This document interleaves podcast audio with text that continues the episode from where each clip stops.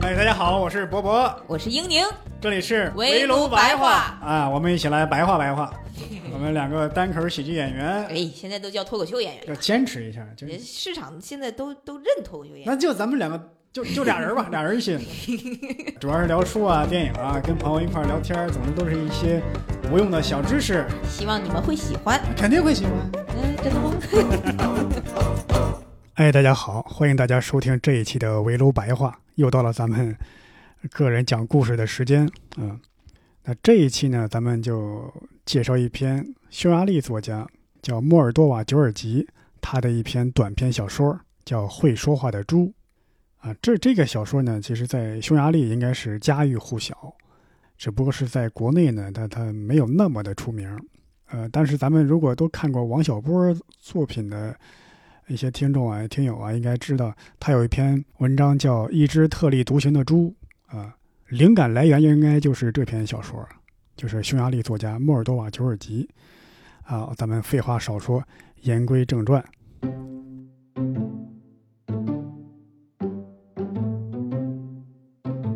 啊，这个故事啊就发生在匈牙利，因为作者是匈牙利人嘛。这个有一天讲的是晚上十一点半。啊，有一个国营农场叫费盖泰，为啥是国营农场呢？啊，因为匈牙利啊，它以前，呃，也是社会主义国家，后来这个东欧剧变之后啊，它这个社会形态呀、社会制度啊，就发生了一些改变啊。哎，当然这个时候它还是社会主义国家。这个故事发生的时候，就讲这个国营农场这一天的晚上，有一个饲养员给猪喂食，喂完之后呢。他围着这个猪圈啊，又检查了一遍，看看气温表啊，查查饮水槽啊。检查完之后呢，他就打算回去睡觉。他转身正准备离开的时候啊，突然听见背后有人大喝一声：“尤日，你这个婊子养的！”饲养员一听，这这骂我呢？这是谁骂我呢？但我也不叫尤日啊。他想了想，哦，可能是另外哪一个饲养员喝多了。躺在猪圈里骂人呢，但是他寻摸半天呢，连一个人影都没有。他说：“难道是有人在在猪圈外面骂街？外面找一圈也没找着人呢？啊，可能是自己耳鸣了吧？就这么着给自己找补，说我改天去看看大夫啊，洗洗耳朵。”他提起门栓，正要上门的时候，突然又是刚刚那个尖尖的刺耳的声音：“尤日，你这个婊子养的！”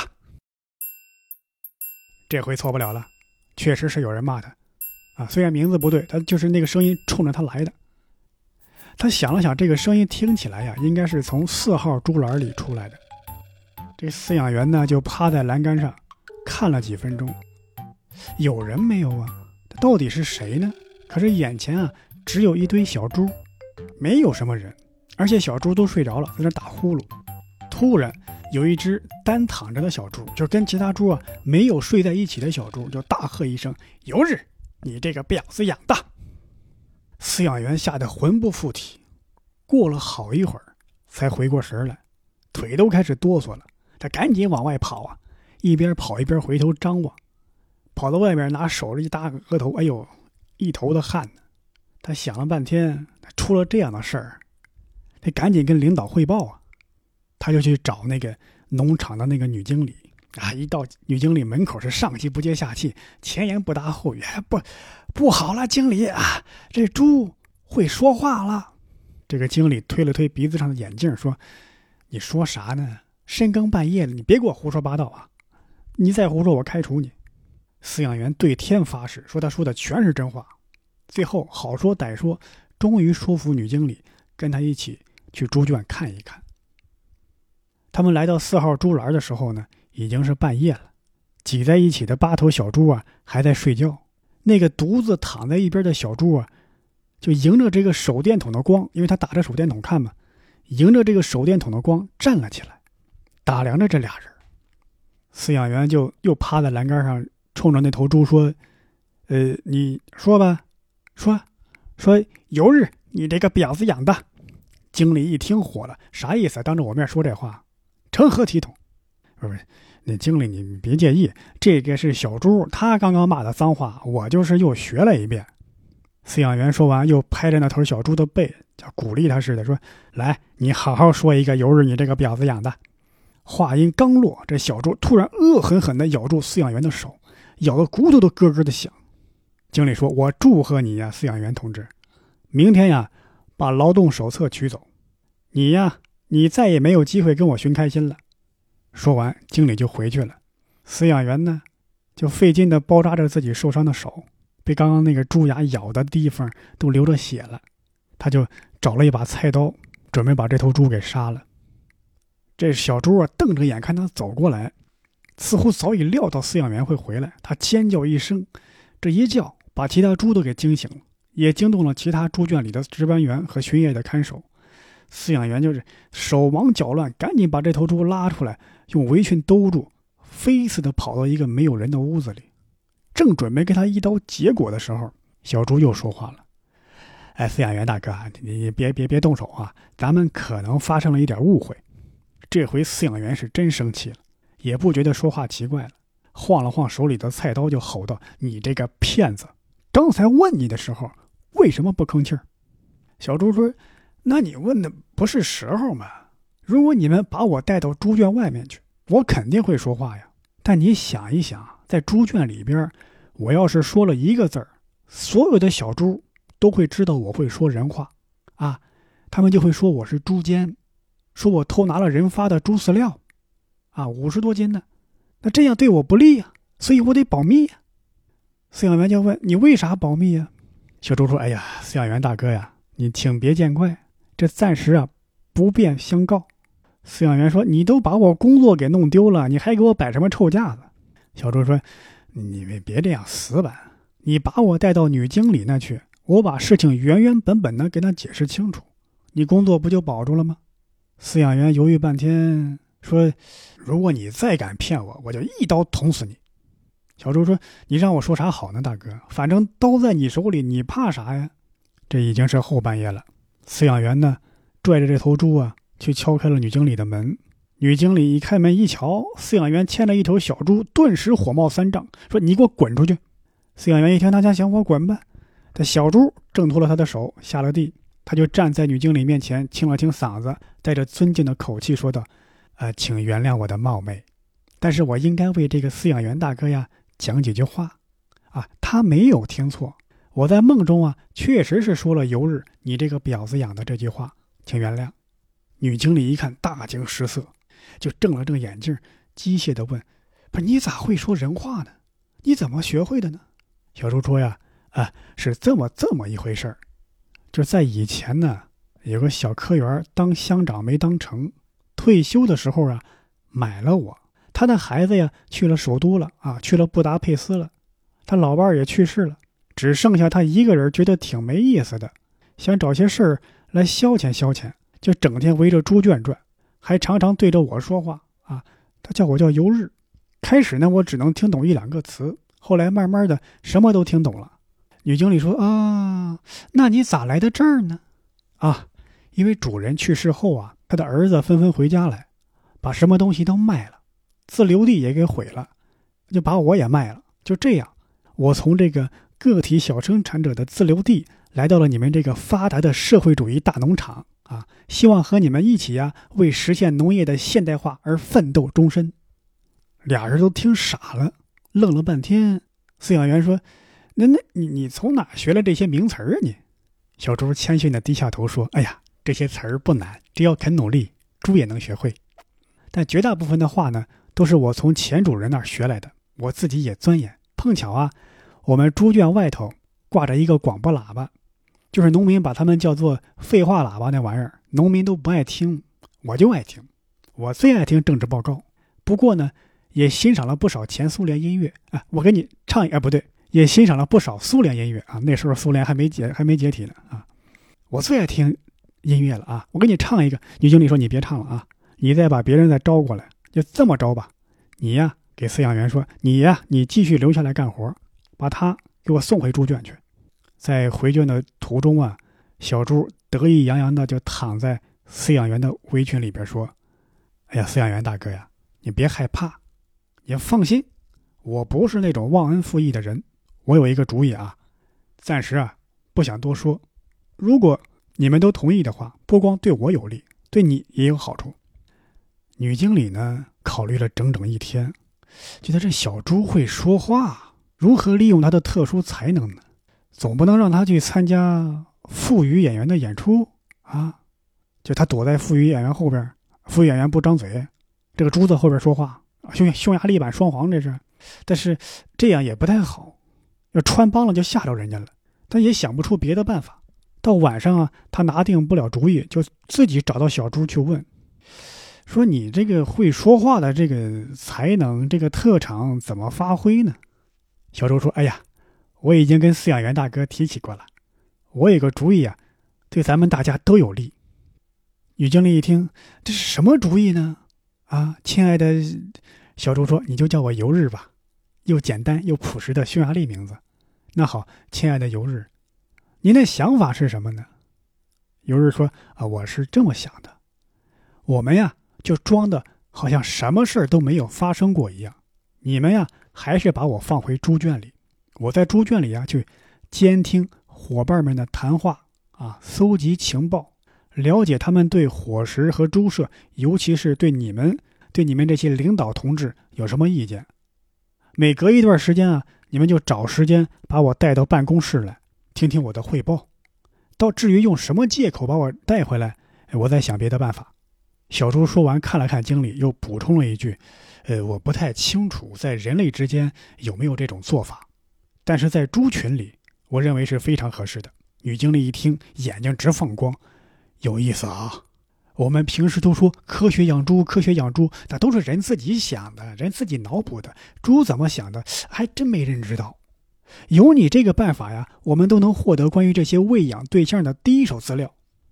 说完，他看着小猪就问：“呃，你本人，呃，你本猪有什么要求吗？”小猪游日微微一笑：“啊，我个人暂时什么也不要，我就先干给你们看看。但是我深信，组织不会亏待我的。”于是当天晚上啊，这个游日就回去开始了他的卧底工作。平时他的表现啊，跟其他猪一样，整天就是吃了睡，睡了吃，偶尔活动活动。但他时不时挤在猪群中间啊，听一听伙伴们在嘟囔些什么。但尽管他很卖力气啊，也只能收到一些微不足道的情报，报告一些小猪的牢骚啊什么。比方说母猪关的离他们太远了，去吃奶的时间太少了，什么饲养员在这个饮水槽里刷鞋子了。干这样的差事，对心比天高的游日来说，简直是埋没人才、埋没猪才。于是游日要求调到别的地方去，比方说那些喂养大公猪的猪圈，啊，那是一个发挥他特长的好地方。因为大公猪啊就爱抱怨，但问题是它还是只小猪，如果毫无理由的调到那些两岁、三岁的大公猪当中去啊，一定会引起怀疑，得找个借口才行。于是，这个游日啊，经常跟饲养员捣乱，啊，冲着他们吼，咬他们的手。终于，这些饲养员不耐烦了，啊，要把这个胡作非为的小家伙调离小猪圈不可了。这个事儿呢，也传到了大公猪那里，他们普遍认为游日太大胆了，迟早会挨整的。不过，他激烈的反抗人类的行动博得了公猪们的普遍好感，把他当做绝对可靠的伙伴。谈话时呀，也从来不背着他。但这头小猪啊，非常谦逊的退缩在一边，只是竖起耳朵注意听。他听到很多非常宝贵的情报啊，比方说，一头从英国约克郡进口来的大公猪，经常讲述他在英国度过的幸福的童年的故事。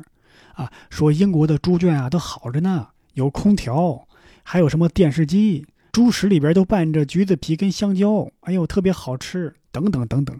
尤日在听到这些话后啊，第一时间就建议立即调开这只洋猪，免得西方居住条件比这好，饮食也比这强的观点在猪圈当中啊流传开来。公猪群里啊，最引起公愤的，还是那个所谓的母猪架子，因为早先啊，公猪要交配的时候是被带到真母猪身边进行交配的。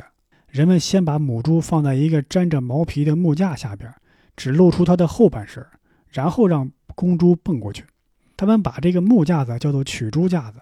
后来，这个农场的专家们认为啊，人工繁殖效果更好，干脆就不把母猪放到架子里边去了，而是让公猪啊直接扑到空的木头猪架上。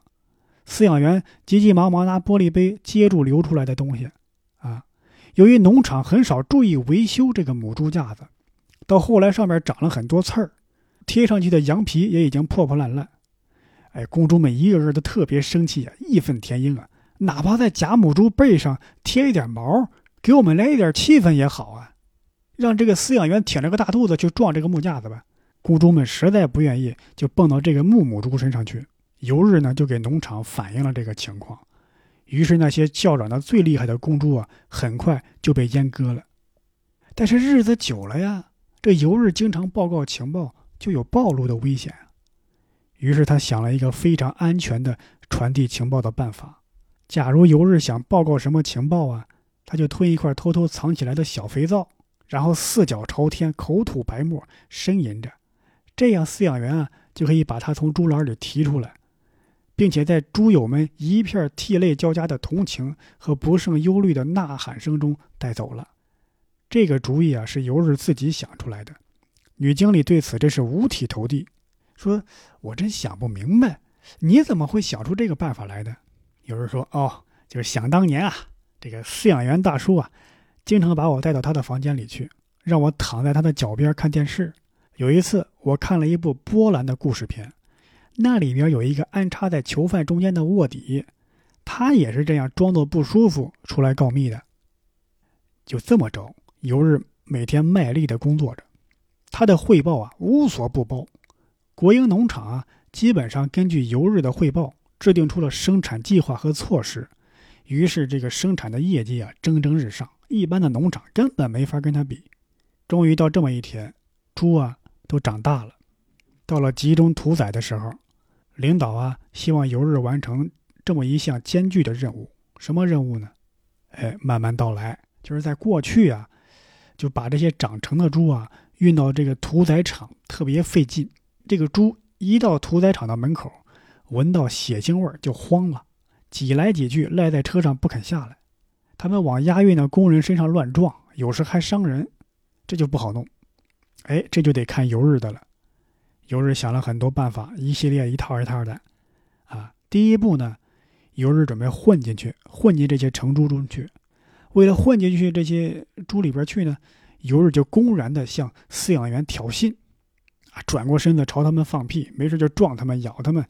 不要说饲养员了，其他的猪啊也觉得把这个无法无天的捣乱分子屠宰掉是顺乎天理、合乎人情的。于是尤日就混进去了，在这个运猪的这个车上呀。这些猪对尤日敬仰备至，觉得他亲如手足。你看看他啊，多勇敢！这真是一头好猪啊，敢公然反抗人类。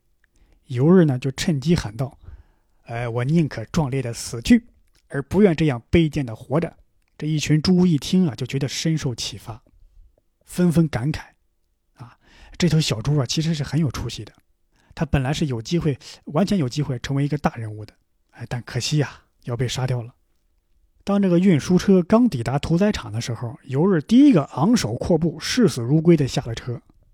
他就趁其他猪没有看清楚，他就拐进了第一条夹道，消失在一个边门后边。早已等着的饲养员呢，立即把他带离了农场。先行者的榜样对其他猪起到了催眠术一样的作用，他们毫无反抗，从容就义，就让人按倒在屠刀底下。就这一天呢，在屠宰场里，这个费盖泰国营农场。肥猪的体重损失量最少，屠宰场也超额完成了任务。他这么一弄，尤日却无家可归了，因为其他猪都认识他了。他要是回去，别人就会问了：那么多猪都去屠宰场了，咋就你回来了呢？他得呀，等那些打小就认识他的伙伴们离开猪圈，他才能回去。啊，为了不荒废时间啊，让尤日这么一段时间有事可干呢，农场的领导啊，就送尤日进了各种学习班儿。教他学习一些文化知识，上进修课深造。果然，这个深造很有成果。他考试的时候写了一篇论文，叫《从收集情报的高度谈对屋中垃圾的分析》。哎呦，引起了大片的轰动。在文中啊，他举例阐述了就应该如何发现并拼凑已经撕成九小片和分散在三种不同垃圾箱里的碎纸屑。分析之后能得出什么情报？哎呦，进修单位十分敬佩，敬佩之余啊，还请尤日留校当教员。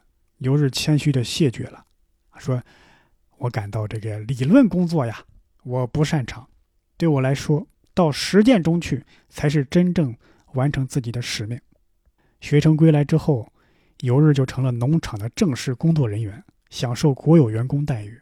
尤日就要求这个领导啊，安排他去巴拉顿湖畔的农场疗养院休养两个星期。一到疗养院，尤日非常严格安排了自己的休养生活啊。他发现自己开始发胖了，在疗养院啊，他就只吃病号饭，不管有多难受，他心爱的饮料百事可乐每天也也不能超过二十杯。早上呢，他坚持在树林里跑步一小时，当然有时候也有些风险。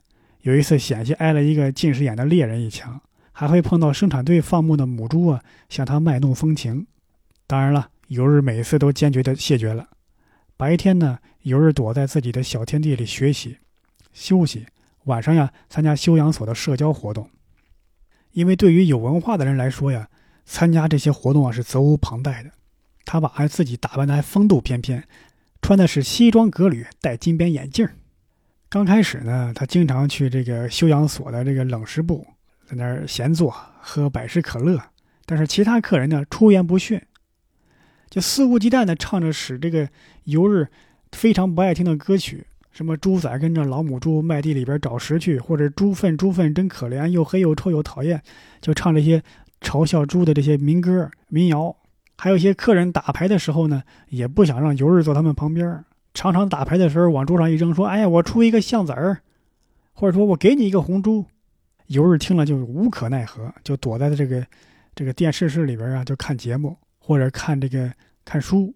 有一天晚上，尤日在看书的时候，一个人出现了，谁呀？就是前面提过的女经理，她来度假来了。女经理一看说：“晚上好啊，尤日。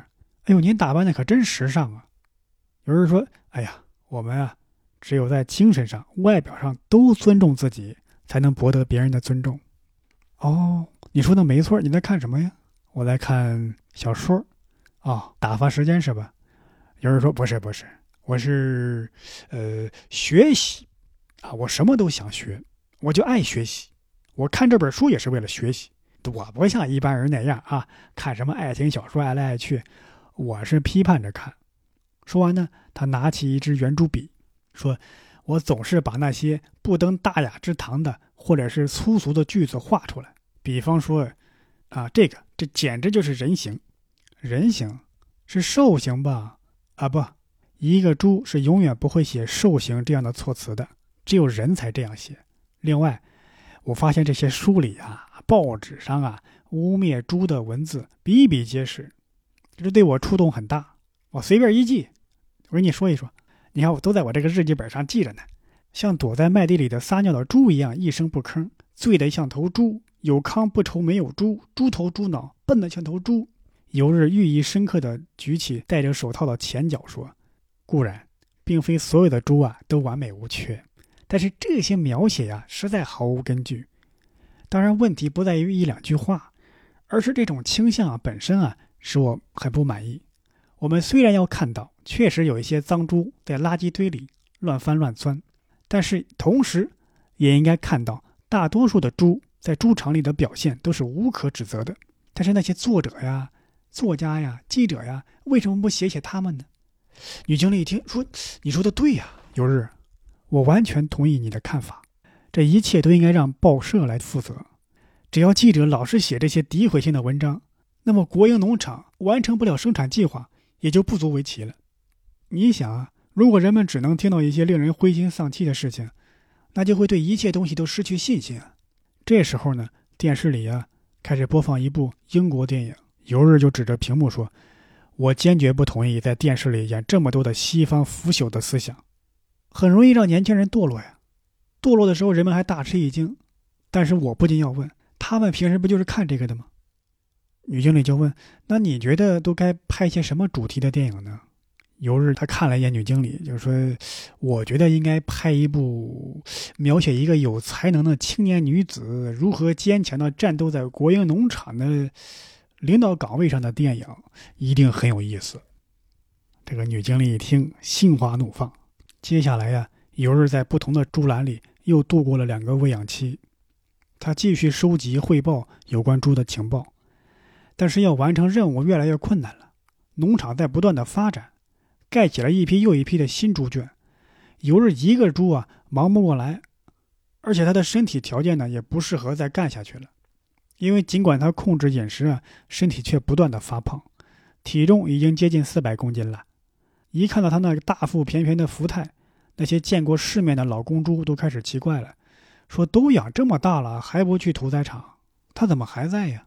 尤日也注意到了这些情况，于是在这个农场领导的支持下呀，在尤日个人的倡议下呀，他逐步进行了安排，在各个猪圈里呀，物色了一批忠诚可靠的小猪、中猪、公猪和老母猪，组织了一个情报网。这些猪啊，向尤日报告听来的情报。然后领取一点小恩小惠，而尤日呢，他自己啊，只是在个别的情况下才亲自下到重点的猪群中啊去转转。这个情报网完全由尤日独自掌握，因为农场的各级干部中间啊，只有他懂得这批被组织起来的猪的话，大家都听不懂猪语啊，只有他能啊，他有这个语言优势。由于尤日担任的使命啊特别重要，所以他有一间这个单独的办公室。他就在这个办公室里啊，分析整理情报。开始啊，尤日把每一份送上来的情报都如实汇报给女经理，甚至连一些小小的牢骚不守纪律的现象也不漏掉。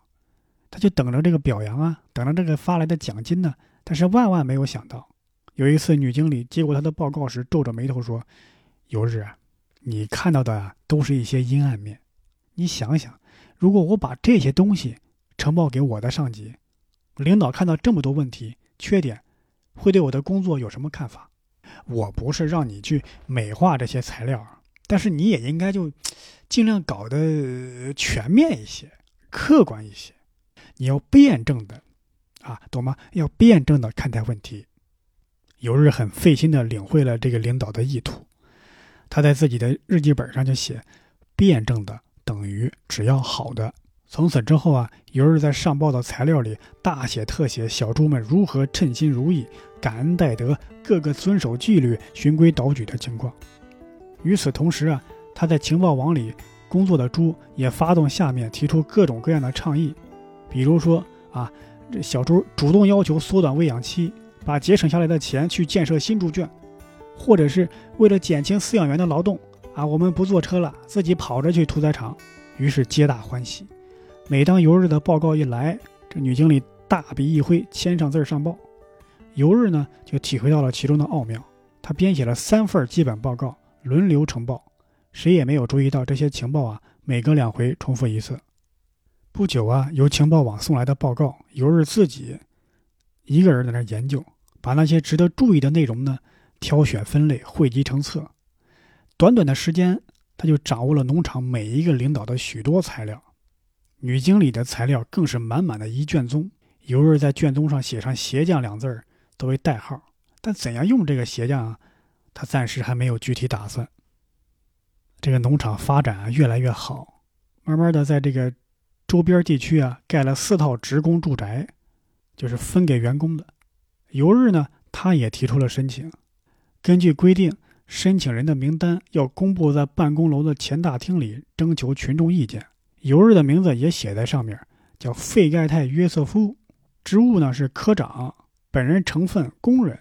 尤日通过各种渠道就打听，这个住宅分配委员会的主任呢是那个农场肉猪饲养员科的科长，这个人呢就要拒绝尤日的申请。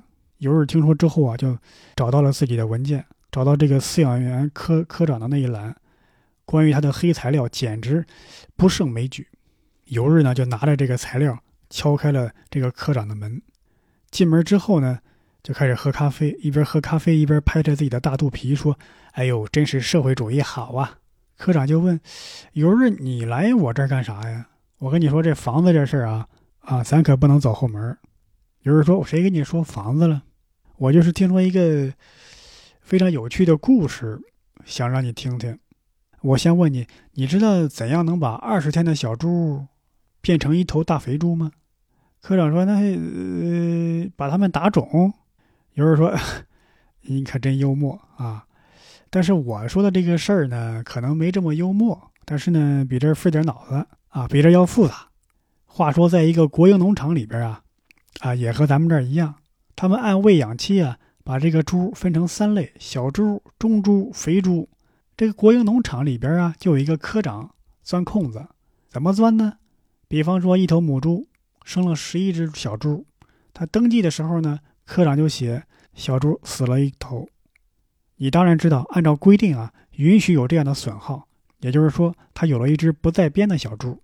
科长问：“那他是把它卖掉吗？卖掉能挣几个钱呢？”我说的这个人啊，可不像你这样老实，他想无本万利。他从小猪这个群里边呢，挑了一个最大的放在中猪里边，换出一只中猪，这样他就有了一个编外的中猪。接下来发生的事儿，我觉得你都猜出来了吧？哦，我猜不出来，猜不出来。他又找了一个最大的中猪啊，放进养肥的大猪群里，然后挑了个大肥猪带回家卖掉。但是存栏大肥猪的数目没有少，这方法怎么样？妙不妙？哎呦，我这个人就比较懒，这些事儿啊听得多，但记得少，所以呢就把这个办法呀，还有这个科长的名字都记了下来。说完，扬了一张小纸片，说：“你想不想看看这名字？”科长问我：“我我很想看呀，就是你要多少钱？你说吧。”有人说：“你想到哪儿去了？咱俩朋友嘛。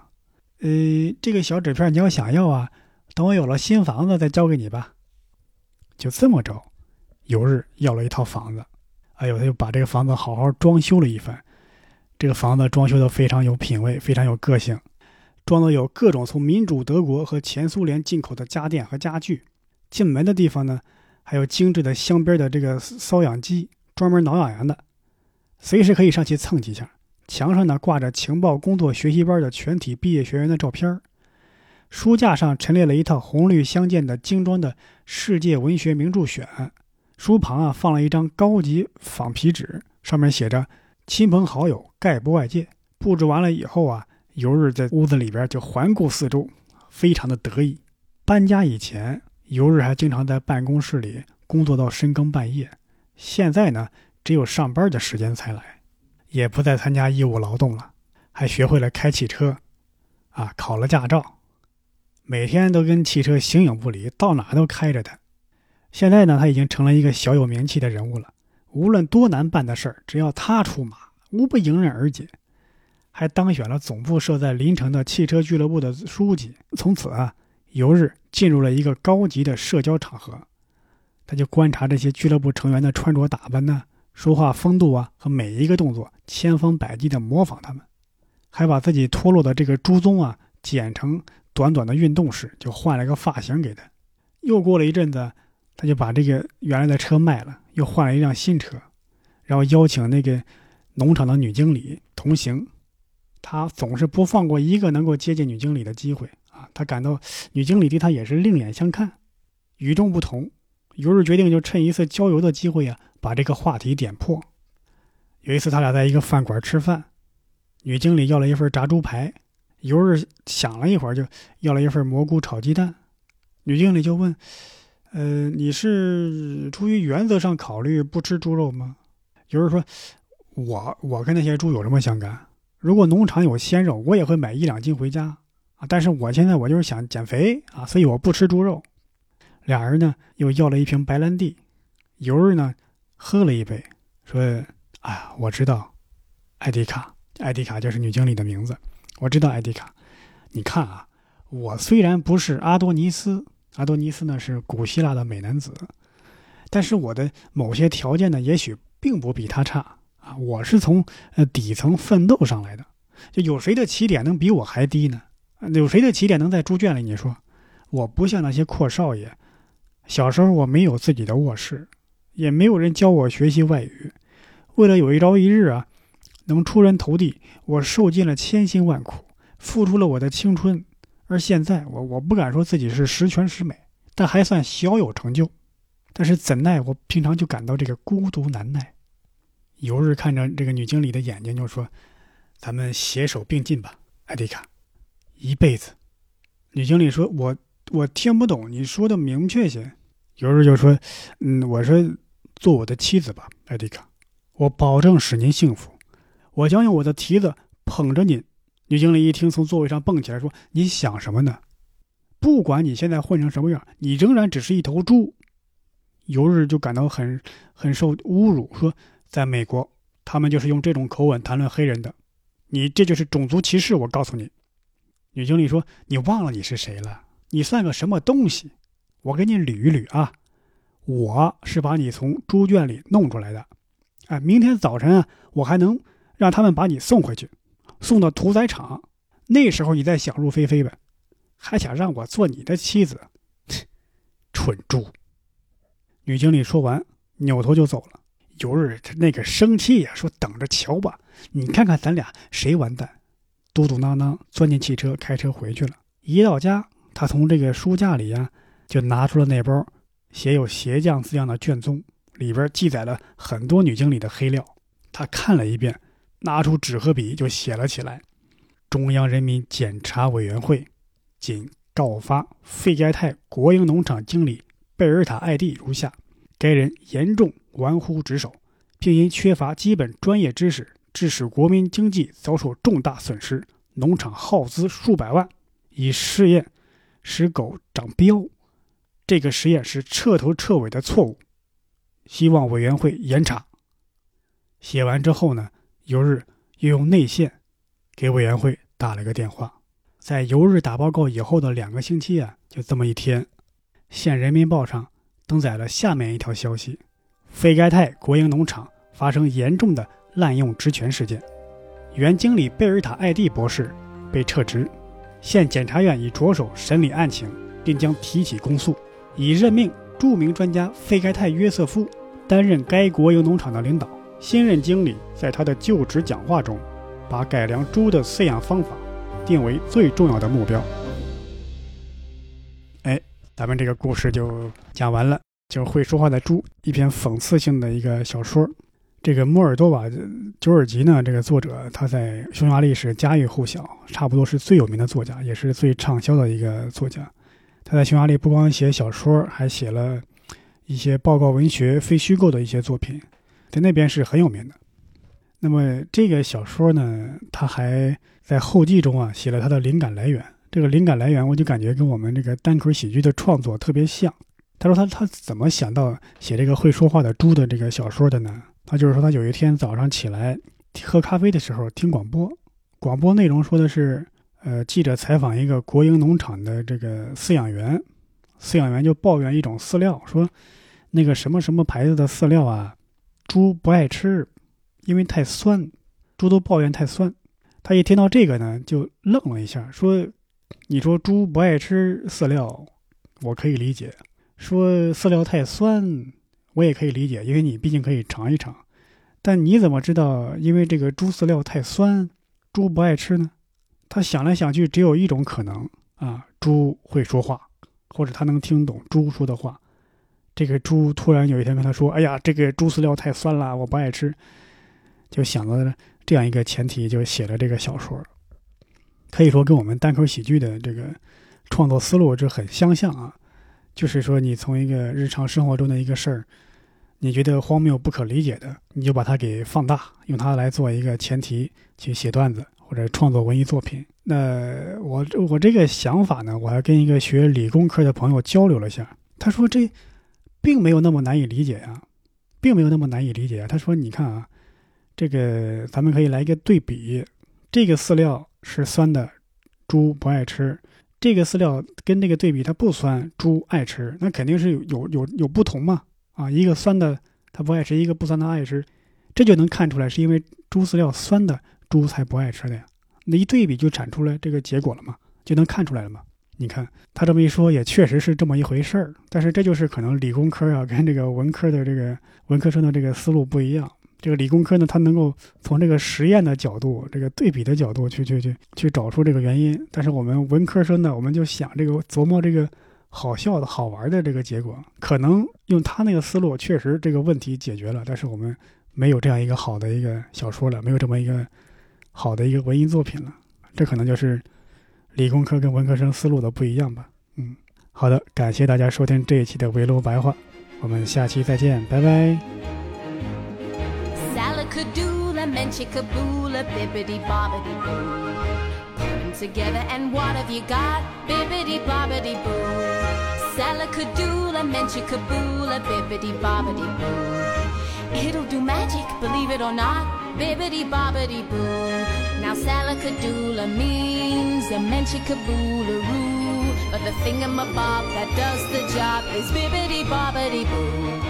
Salakadoola, menchikaboola, bibbidi bobbidi boo. Put 'em together and what have you got? Bibbidi bobbidi, bibbidi bobbidi, bibbidi bobbidi boo.